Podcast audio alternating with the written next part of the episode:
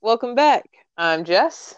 And I'm Regan, and this is You Pick, We Watch, the podcast where you pick the movie and we take a deep dive into it, learning everything we can about your recommendation. Today, we're talking about the 1986 film The Labyrinth. Yeah. Um man, th- this was the first time I ever watched it and I don't know. what was your uh, first impression? What? okay, you know what? That's Just- fair. That's a fair first impression for this. Just what? I have so many.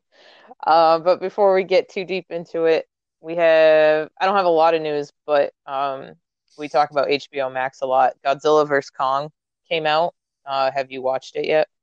Not yet. I actually never saw the Kong movie, so or the new Godzilla movie. So I I've got some catching up to do.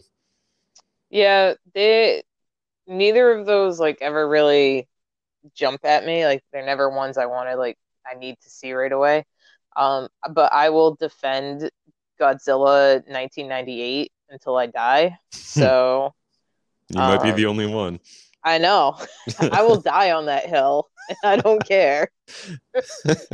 So, um, I think that happens when it's your first introduction to any type of series. Like if you start with one that most people don't like, I think you end up liking it the best. And I think that goes with a lot of media, but that's just maybe it's just me. So, because I find that with games too. If everyone hates something, you love it. Yeah. Yeah. Tends to be like that. Fair um, enough. but the big one, Mortal Kombat, April 16th. So I did end up I did end up seeing a Red Band trailer for that, and it looks awesome. I was not expecting it to look that awesome. right? Um, I will also die on the hill that the original Mortal Kombat is awesome. Um, so there's that. Did you see the Red Band trailer for Suicide Squad? I did, and that I'm very pumped for that movie. Yeah, me too. Killer Shark, voiced by Sylvester Stallone. Oh my god. Yeah, yeah, it doesn't get much better than that. Um, it really doesn't. John Cena's character is actually getting a series on HBO Max called Peacekeeper, which I guess is his uh, comic book name. That whole scene where they're walking through the jungle. If you haven't seen the trailer, just go just go watch the trailer because I'm not going to repeat what was said, but it's hilarious. It is hilarious. I really do think that uh, the R rating is going to do a lot for that movie. I think it's going to do a lot for DC in general, and not just like the R rating that Justice League Snyder Cut did, you know, with a couple F bombs and Yeah. maybe some more horse death. But A little more blood, a couple more F bombs, otherwise, not really too different rating wise. so it'll be good. It's going to be a good, uh, good couple months for WB, I think, and I think they made the right decision, um, doing this with HBO. Same. And especially since the theater, I just found out that the theater near me is finally reopening in like a couple months, but again, it's it's still not open yet. So anything that comes out on HBO Max, I will be shoving in my eyeballs. Yeah, um, I found out too. I thought ours was going to be closed like forever, um, but they announced in May that ours should be opening, hopefully. So, um, Yeah. but same thing. Like until until that happens. If it does happen, though, I already told my wife I was like, I'm going to the movies every Thursday for a matinee because I don't know when it'll be taken away from me again. Yeah, yeah, that's a good point. So, Um, I do Uh, have one actually one item of new news that I just found out. Yeah. So um, I did do a little write up on our Facebook page about recommending the movie Dredd from the Karl Urban movie Dredd from 2012. I just found out that I think the uh, TV adaptation, Mega City 1, is actually starting to hit the ground production wise. So we might be getting a Dredd TV series with Karl Urban in the near future. nice. I have not seen either yet, still. Oh man. Oh, the movie. The movie's great. The Sylvester Yeah. Stallone one, not really great. They're both on my list, but as everybody knows, my list is like 8,000 pages long, so I'll get to them. But that's cool. Um, it seems like that did well enough to warrant uh, more creation from it. So, Absolutely. um, so Muppets. Yep.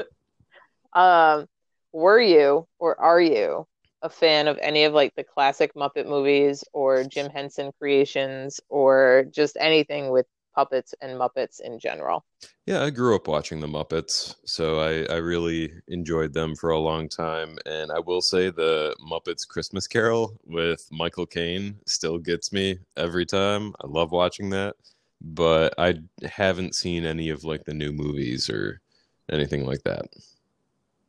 I agree. Um, I am a huge fan of Muppet Christmas Carol. I watch it every year. Um, and also Muppet Treasure Island with Tim Curry is such an underground hit. I think people sleep on that, man. That is such a good movie. Fair, Um, fair enough. And then I watched, I used to watch Muppet Babies, the animated uh cartoon from that used to be, I think, on Nickelodeon or something. Um, but as far as like the these Jim Henson creations, like Dark Crystal and Labyrinth, I was never something about them just never really like appeased to me. Um, did you ever watch Fraggle Rock? No, I've only heard of the name. Okay.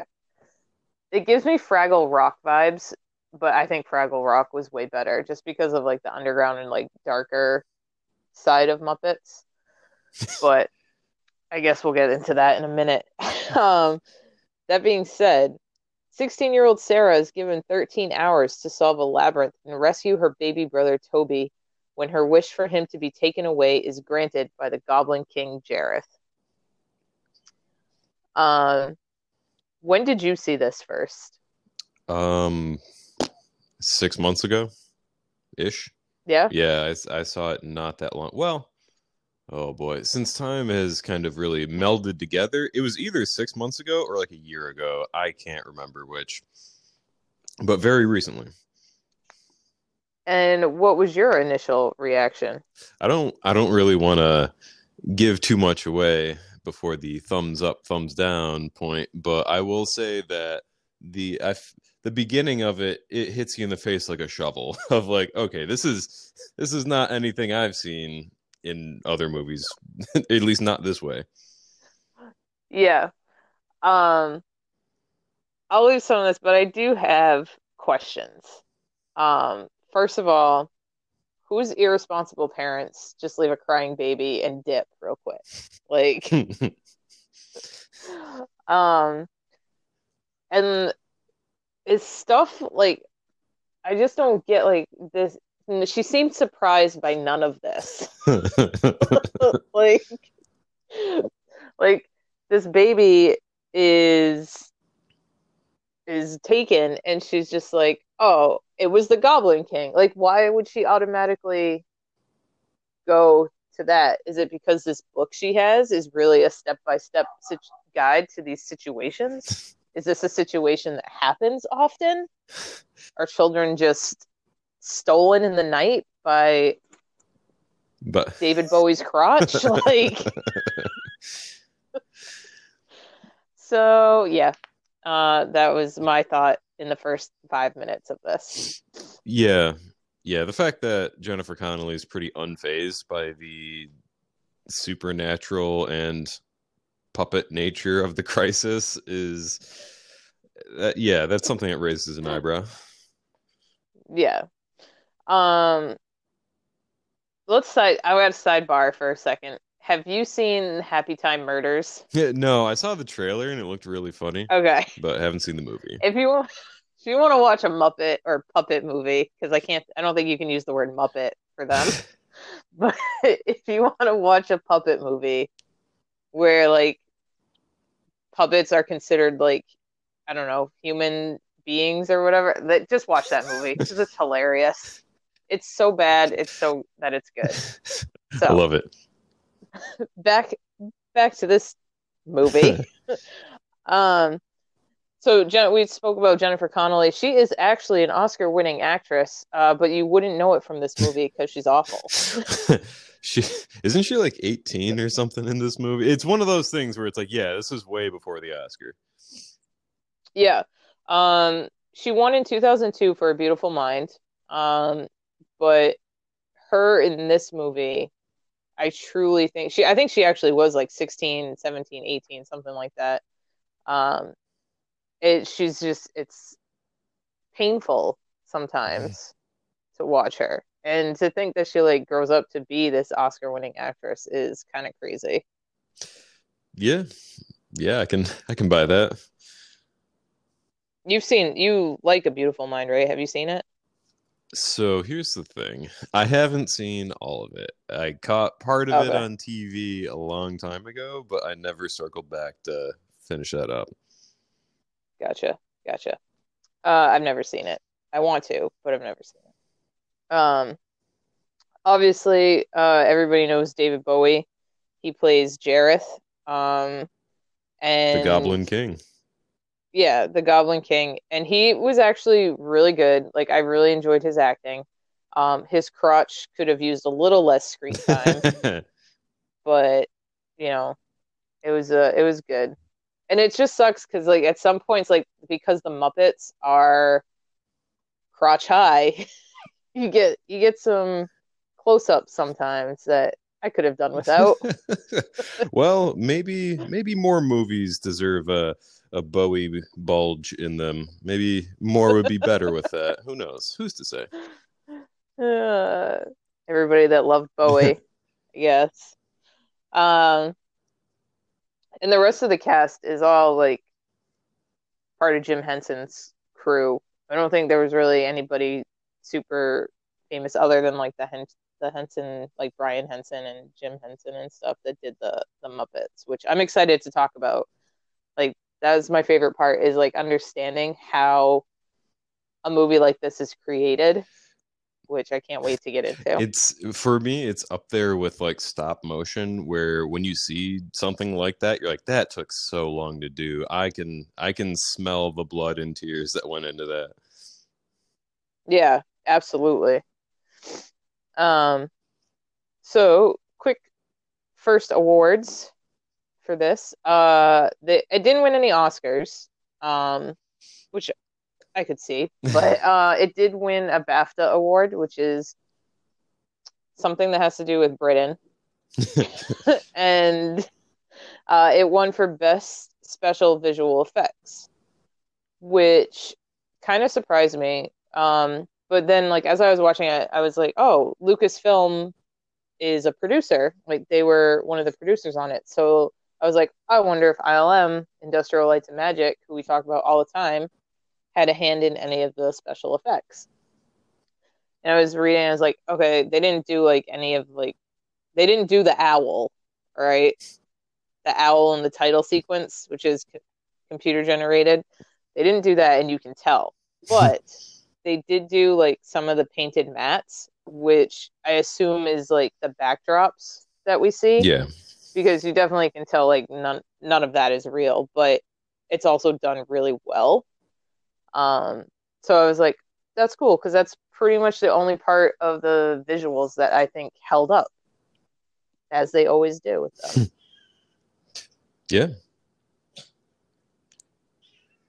So I got distracted there for Um, one second. My dog is just biting my cat's feet and they're rolling around on the ground and it's super distracting. that's what cats and dogs yeah. do. Um, but speaking of that computer, that owl, it is the first attempt at a photorealistic CGI animal in a feature film, 1986. That that surprised me, but also I guess it kind of makes sense. It surprised me that the, that was the first attempt in 86 cuz again, that doesn't feel too long ago to me even though it's like 34 years. But um yeah, yeah, CGI was not at its pinnacle at that point, so I I understand that. I will say it does look better than the Spawn. Oh my god, most things look better than Spawn. I can't. So- oh, I I can't even talk about that film right now. Yeah. Um, so fantastic. Um, go I ahead. I think one of the things that surprised me the most, but taking a second look made a lot of sense, was all the uh, all the various tricks that Jareth does with those like crystal balls, like rolling them around his hands and arms and stuff like that. I I just at this point assume that something crazy like that would be CGI, but it was actually a accomplished juggler named Michael Moschen who was crouched behind Bowie with his arms essentially replacing Bowie's arms and he was like flipping real crystal balls around and doing like tricks with them while Bowie was talking. And to make it even more um, impressive, the juggler couldn't even see what he was doing because he was directly behind Bowie. Yeah, I did not, I could not tell that. Like, I thought it was Bowie doing it. I was like, wow, he's really good at that. Same. Like, I was like, that's crazy. And it, it kind of blows my mind, like, that he did that basically blind. Yeah, I have no idea how you could do that blind, but you know what? It works. Yeah. Um, one of the things that, like, I love, okay, so Hoggle is like the little gnome dwarf. Gnome, gnome, dwarf, Nobody's really goblin, sure. replicant. No one really knows. Yeah. Um, so it actually was the person like inside the suit. Um, so Shari Weiser was uh inside the suit, which you can tell. You can, it's very okay. Wait, let's back up. This movie, my wife kept saying it like through the whole movie. It's very reminiscent of like Wizard of Oz and Alice in Wonderland almost. Um, and there's even like a Wizard of Oz book in her room at the beginning. And just, you know, you going into a fantastical land of things. Um, and when Hoggle was like just doing stuff, it reminded me of a munchkin Hmm. a lot. But it was her inside the suit, and then there were four puppet puppeteers led by Brian Henson, who is uh, Jim's brother, controlling 18 motors inside the face. Like manipulating the mechanical mitt on his right hand, Henson controlled Hoggle's jaw movements and provided the voice. Another puppeteer provided further lip movements with another mitt. A third puppeteer used a fingertip joystick lever to control Hoggle's eyes and eyelids, and a fourth used a similar mechanism to animate the eyebrows and a foot pedal to control the skin around Hoggle's eyes. The puppeteers had to rehearse together for weeks to anticipate each other's movements. Doesn't that blow you It away? does. That blows my mind because essentially anytime you see a puppet with a lot of moving features, that is so so hard to like line up. Like you said, it's like four different people like controlling that one puppet essentially. And it's it's very impressive the amount of effort that goes into that. Yeah, it's not easy. Like creating these these Muppets and getting everybody in line and like this is not a movie that you do in like the, you know, 14 week principal or like 14, 15 day principal photography. This is something that you have to spend months on principal photography doing and then months rehearsing and and it's just crazy. It blows my Yeah. mind. Uh, speaking of Hoggle, a Hoggle puppet got lost on an airplane and remained undiscovered until it turned up at the baggage claim center, like the unclaimed section of baggage, and uh, in Scottsboro, Alabama. And a worker, apparently a worker, opened the crate and was shook to see something that like horrifically ugly in a suitcase because Hoggle's face is rough to look at and uh yeah, terrifying is a better word. he, he has a good personality. No, he actually really doesn't. But Yeah. um, yeah, that's actually in the I think it's the airports or the local uh, Scottsboro Museum. That's cool. Um, Ludo, whose name I thought was Bluto the Hmm. whole time. I didn't even realize it was this until I looked it up. Um, there was a pup, there was somebody inside of it, obviously, but there was a camera on the right horn, and there was a small television inside the puppet's stomach, so they could see like where they were going. And that puppet, that suit, uh, originally weighed over a hundred pounds, and Jim Henson was like, "No, no, no, no, like, we can't do that." So they remodeled it, and it still came out to over seventy-five pounds, and so they had to have two people actually work it, like take turns, because it was so heavy and so crazy. And there's also a picture of Ludo and Princess Diana from the uh, royal viewing of the movie, um, which I mean that's kind of hilarious. Yeah, there's a. I read something where I think Prince Charles, one of the princes, Prince Harry, Yeah, Charles, yeah, he- Charles, I think. apparently he was the only one who laughed at the uh bog of eternal stench or whatever it's called, where it's just fart noises as they're crossing. I'm not gonna lie, I didn't expect that, so that moment got me just as good. My wife said, "Man, they don't use fart noises like they used to." And Oh. She's like, "That was a big part of our childhood." Maybe noises. they don't use them like they used to, but I sure do. Uh, um, what do you think of this baby?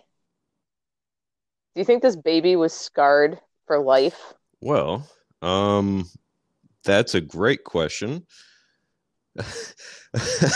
I, I know that I'm just recalling that something I read said that he was pretty much unfazed by all the crazy creatures around him, and they needed him to cry in a, in one scene when they're doing like the the magic dance or whatever, and they basically had to wait until the baby was tired and wanted to nap, and then do the scene. So he's just super upset. So I don't I don't know. Listen, I don't care what anybody says. That kid has some trauma that he's hidden somewhere. because there's no way that kid has no like like some deep-seated fear of something and he doesn't know why.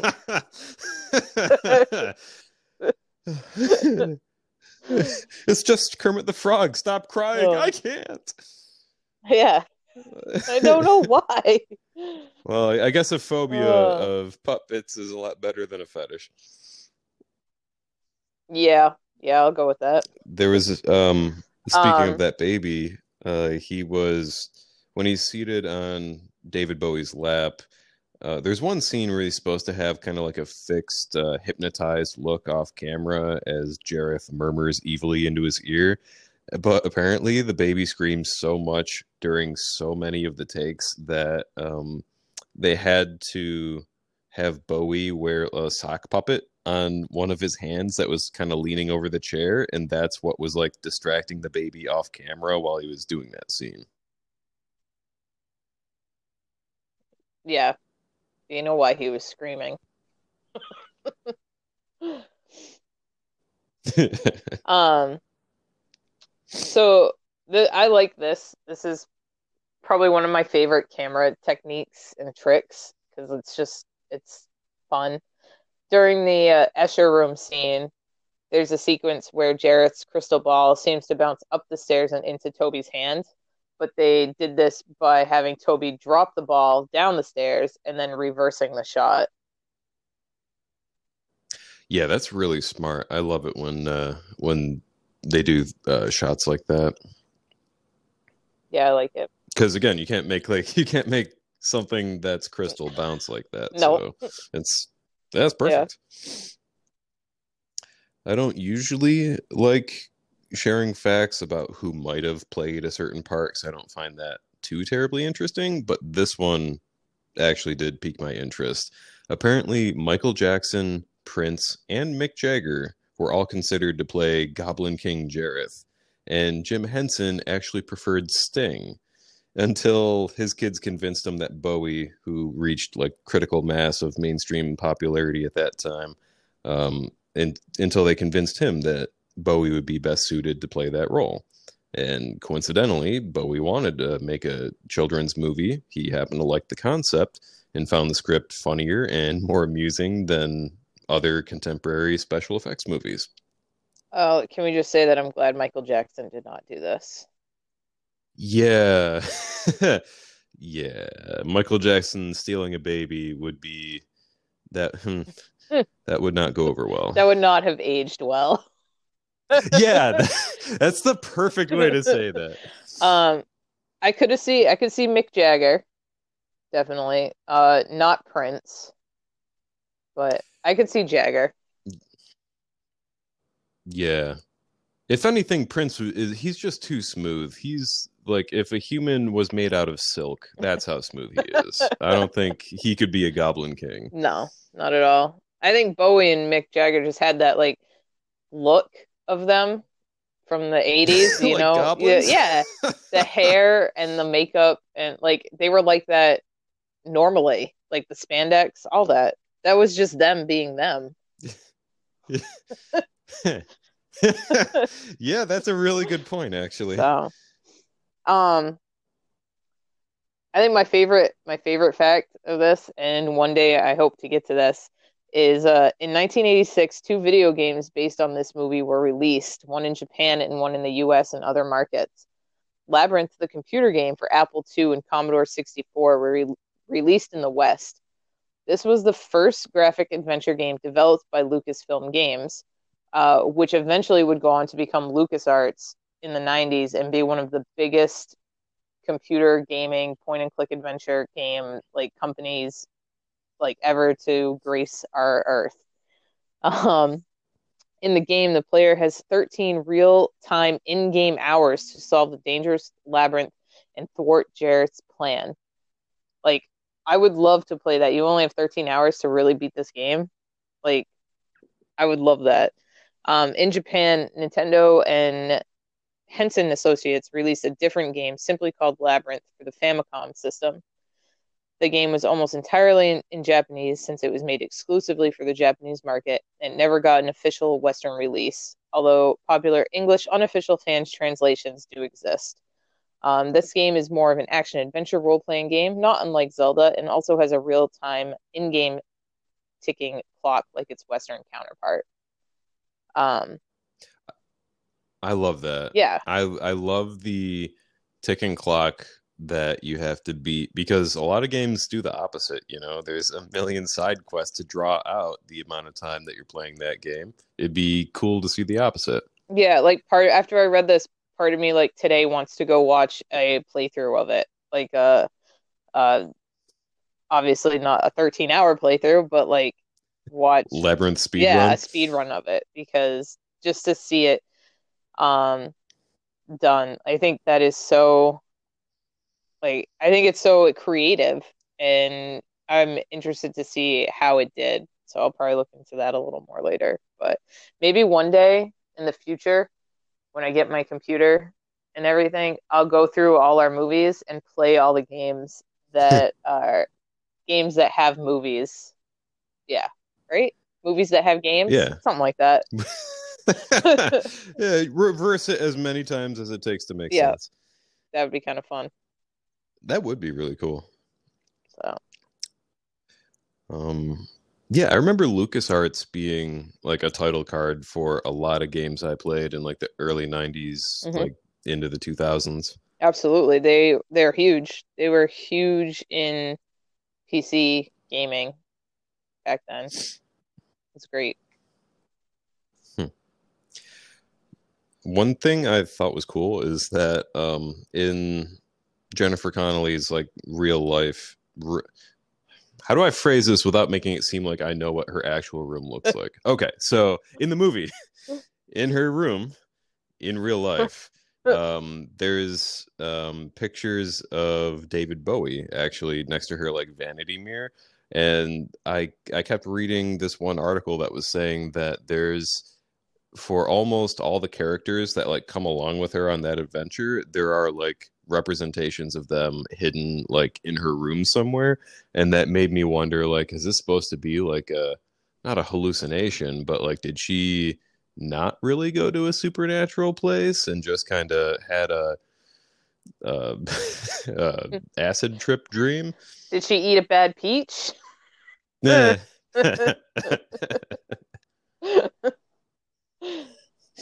yeah, I could see that. Like, to me, if that were the case, that would make this movie make so much sense. Yeah. Um, producer George Lucas, as we've stated, uh, chose not to do any interviews during the release of this movie as to not steal Jim Henson's thunder, who was at the time one of his best friends until his death. And I thought that was kind of sweet. That is sweet. And I had no idea that they were friends. Me neither. I know that him and Spielberg are friends because you see their names on everything, but I never never thought about this. Which Yeah. I mean I should have like I should have because there are puppets in Star Wars. Oh yeah. You know, like I'm Yeah. sure if they were friends, I'm sure Jim Henson was like, "Hey, this is what you should do." Because I think they're Yeah. both uh, geniuses in their own genre. You know? Mm-hmm.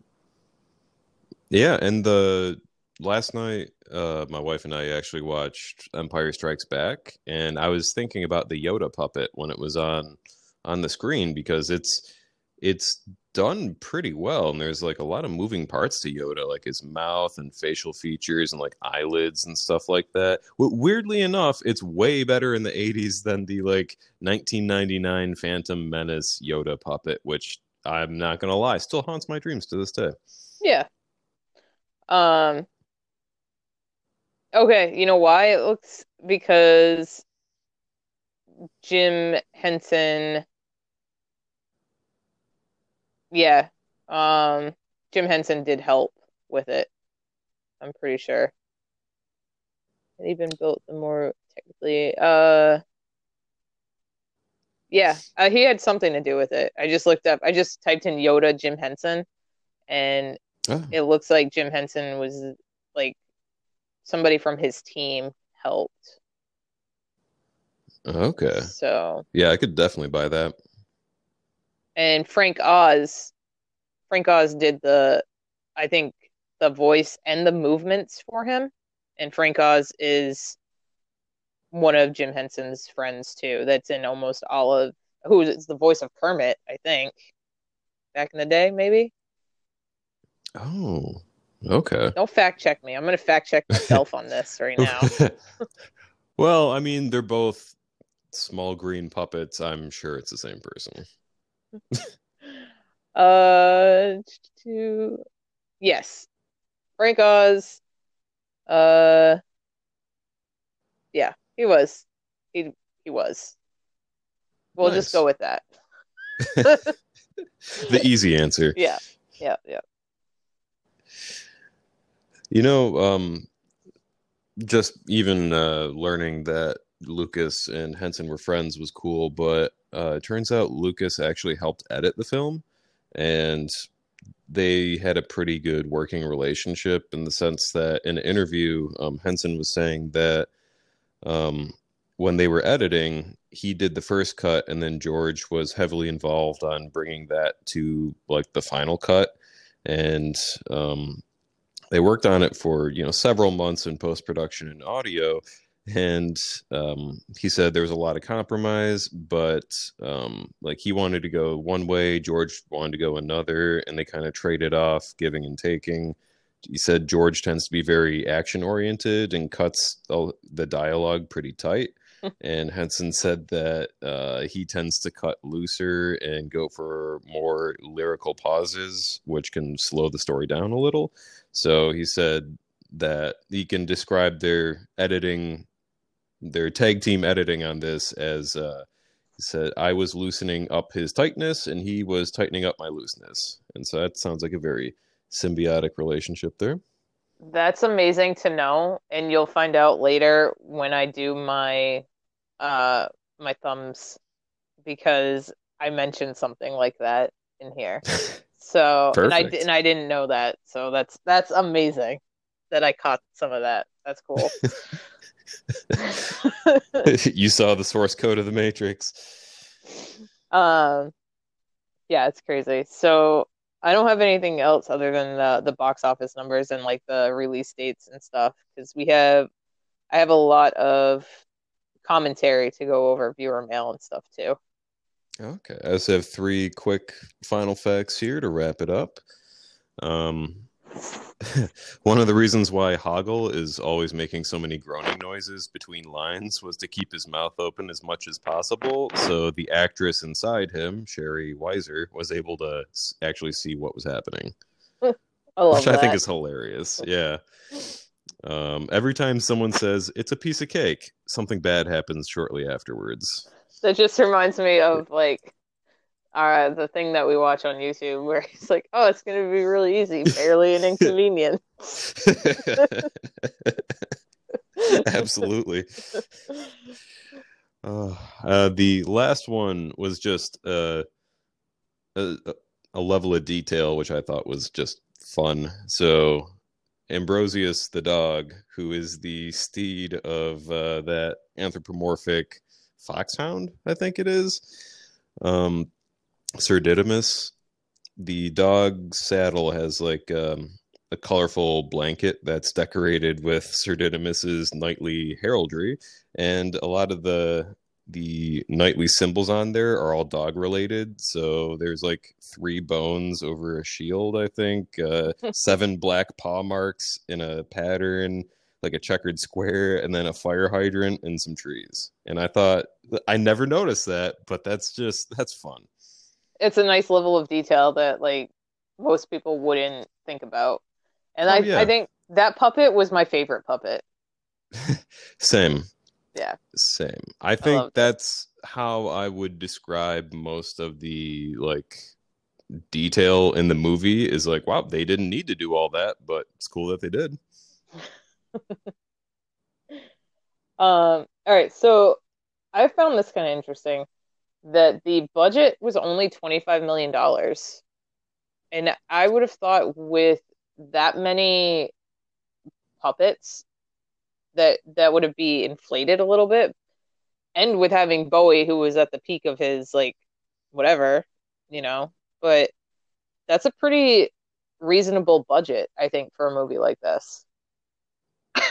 Yeah. Uh, I was just trying to work out how they got Bowie, and I was like, did they kidnap his baby and hold it right? ransom? And it's like, you don't get paid, you get your son back. Um, Wow. however, it came out in 1986, so it only made 3.5 million its opening weekend. And this is what so what came out that weekend was well, uh, Top Gun had come out and was still in theaters. Karate Kid Part 2 came out at the same time as this, and then Aliens came out that summer too. Ooh. So you had a huge summer. And then for some reason in September, Crocodile Dundee was number one for nine weeks in a row.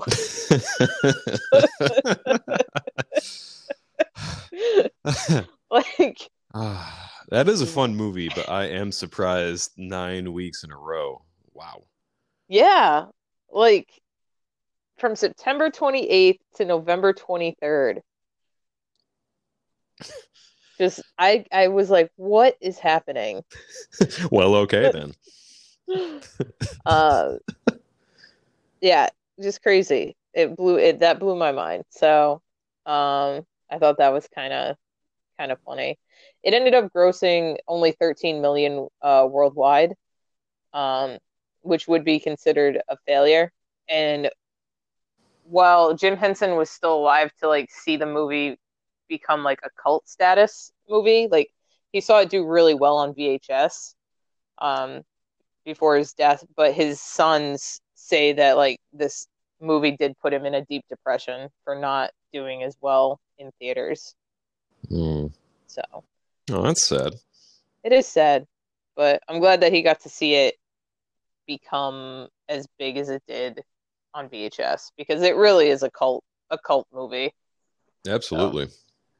Um, which leads us into our thumbs and our thoughts and feelings on this. so, do you want to go first, or do you want me to? I would love to hear what you have to say. All right. Um, I honestly don't know what the big deal is about this movie. I have no feeling at all. I feel like you uh, when we watched Big Fish. oh, oh, okay. Um, I can take it or leave it. I think the Muppets are okay. I think the background of this movie is amazing. Like all the detail that went into working the Muppets. I, I love that people put in that type of dedication to make a movie like this. Um, but the story is too weird for me, and there's no backstory, and I didn't care about the characters. And to me, it felt rushed, but it also dragged at the same time. Was it rushing or dragging? yeah, exactly. So you do know the difference. Exactly. And when as soon as you said that Lucas and Henson edited it and like kept each other in check, I'm like, that's why I feel that way. Because I feel like it rushed at some points and dragged at some points. And I just didn't get I'm sure there are well, I know that there are a ton of like undertones and like theories and oh this means this or this means that but like i don't i don't want that in a movie with muppets i want i just i wanted to understand it more and it didn't build the world for me that i needed it for it to be like something that i either loved or hated so I didn't want to do this, and I thought really, really long and hard, but I couldn't justify going one way or the other. So I have to, I have to do the zero thumbs because it's, it's just meh to me. Gotcha, gotcha. Too good to downvote and too disappointing to upvote. Yeah, it really, it really is because I can't pick out like a single thing that makes me like push it one way or the other. Fair enough. I mean, that's that's what the no thumbs is all about. Yeah, and we don't do that. We don't do that often. We try not to do that. But I mean, if I like a movie, I will like list off reasons, or if I don't like certain things. But this, I really am just like, meh. I'll probably never watch it again, and I'll I I'm okay with that.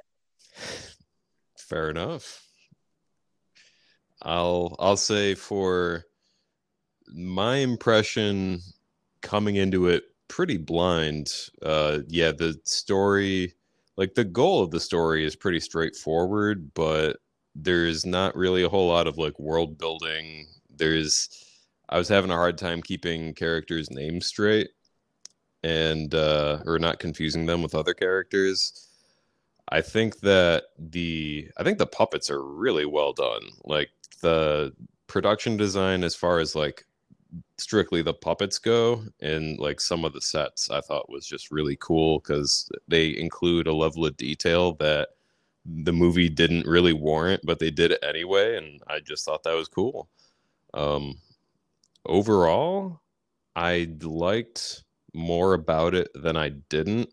It's not a movie that I would like rush to rewatch, but when we had to rewatch it for the podcast, I wasn't mad about it. So I I would just give it one thumb up and say that it's definitely not for everyone. It's uh it almost wasn't for me, but I did end up enjoying it. Good. I uh I could see that. And yeah, I just didn't have those parts that just pushed it one way for me. Um and I but I do appreciate everything I appreciate everything that Jim Henson's people did, that George Lucas's people did. I think I think to me that is movie making at its finest.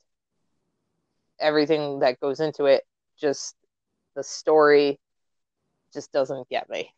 So Um, that being said, we have lots of viewer stuff this week. So we're gonna go back to uh, our episode from last week. Uh, on Discord, we have a commentary section. Uh, so feel free to come in and write your commentary for the movies we watched, or if you have fun facts for us. Um, so Chenti, who's been a huge supporter from like day one, been listening, um, was writing in here, and he said, so we talked about how Zack Snyder left Justice League because his daughter died, and found out that like she didn't just die, she actually committed suicide. So like he really had to leave the picture. I mean, I mean he would have had to leave anyway, but like that kind of like some like cements it almost. Um, which I didn't realize that that had happened. So that like adds a whole nother layer to like the darkness. I think. Um, and then remember I was talking about where are those tubes where are those portals coming from? Yeah. They're called boom tubes. I so, some of the the DC names for stuff just I don't know they they land weird for me like mother boxes or boom tubes. It's it's something. Did you did you watch you watched the uh, Honest trailer, right? Yeah. I have to go to the bathroom. Just do it. Just do a cut of every time they say mother boxes. I did not realize they said it that much. that was painfully obvious in the theatrical cut. Like they say the word mother an uncomfortable amount of times, and then I noticed it less, probably because the movie was twice as long in the Snyder cut. Yeah, agreed.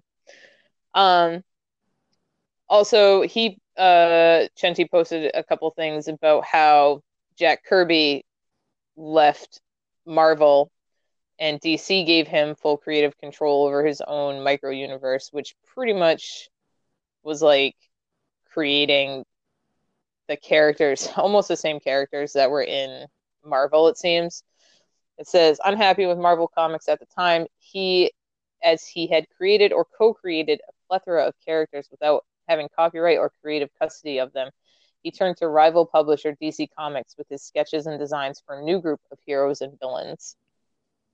So these were like Thanos and the characters in Marvel were the answers to the new gods, which was like Darkseid and everything that Jack Kirby created. So it kind of like there's a lot of stuff that like almost crosses over and he was talking about how Hawkeye and the Green Area Arrow are like clones from universe to universe. Flash and Quicksilver, Batman and Moon Knight, Martian Manhunter and Drax. Um not the Drax that we know, but a different a different Drax. Um Thanos and Darkseid which I noticed watching the movie. I was like, man, Darkseid looks a lot like Thanos.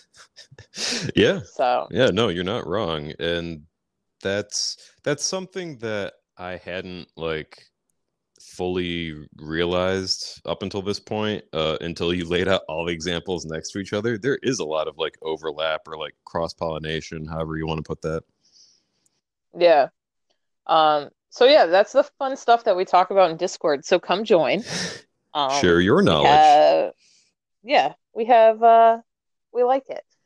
Um i just learned how to use And then- discord guys. You gotta come uh, keep me entertained now. Yeah, and I just learned how to make you uh, an admin and myself an admin of our own channel. ooh. These are So exciting times people. um, and then we had my sister emailed in a couple uh requests. My sister Hannah, she recommended Evolution from 2001, starring uh, Julianne Moore, Seann William Scott, and David Duch- Duchovny. Um, have you ever seen that? no but i used to watch the animated series that was based off of that Nice. yeah I never watched that, but I did see Evolution in theaters oh wow back back in the day. Yeah. Um Yeah, it came out. I was in. I was at boarding school, so like the only thing to do on the weekends was, like, if you wanted to get out of the school, was to go to the movies in the next town over. So, I remember seeing it there. Um, and then she also requested the movie Spun, which I think I've talked about a couple times. Um, that stars Brittany Murphy, John Leguizamo, and Jason Schwartzman, and it's amazing. Hmm. I've never heard of that. Um, it is. I think it's also got not Mickey Rourke, but no, somebody else that's kind of I don't know. It might be Mickey Rourke. Um, it's a basically like a couple days worth of crystal meth heads. Oh, so fun. It's a drug. It's a drug movie, but I don't know. Have you ever seen Trainspotting? No, that's actually on my list, but I've never seen it. Okay. Um, I would say not similar movie like story wise, but like concept maybe. Okay. So, um, it's it's really good. It's oh, it also has a uh, Mira Serv- Mira Sorvino, Nina Sorvino, Paul, Paul Sorvino's daughter that we've talked about before. I can't remember her okay. name. um, it's really good. I enjoy it. So, um, we have added those to the list to the wheel, and I think that's all for viewer stuff today. Yes. Okay. Let's spin. Let's spin and see what we got. All right. Let's see. It's probably going to be. I I'm looking at the list, and it looks like they go in like chunks from when we put them on, and I bet it's going to be another like Halloweeny scary movie. Well, you're sort of right. It's the number twenty three. Okay. Okay. All right. All right. All right. I'm excited. I'm excited. Yeah, that's going to be a fun one. Yeah, that was actually requested by Chenti. So right on. Well, thanks for that recommendation, awesome. Chenti. Um, so we've got this one next week. Episode forty is going to be WandaVision with Matt B. So, uh, two weeks, two weeks from today, that's when we'll do the our WandaVision episode, which I'm super excited about. Like to talk about and everything. Oh, me too. So it'll be good. Stay tuned for the next couple weeks. It's going to be a good a good couple weeks. Got that right. So, all right. Well, take us out. Thanks for tuning in, guys. Next week, we're going to discuss the number 23 picked for us by Chenti on Discord. Remember, you can help select the next movie by messaging the podcast at youpickwewatch at gmail.com or through Facebook, Discord, or Twitter at youpickwewatch. If you like what you hear, um, please consider giving us a quick five star review. It really does help. Um, I'm Regan. You can find me at Facebook and Instagram at author Regan Brooks. And I'm Jess. You can find me on Twitter at RadmanMal and same handle in Discord. And uh, yeah, get in there, come uh, talk with us, and we'll have a great time. Yeah.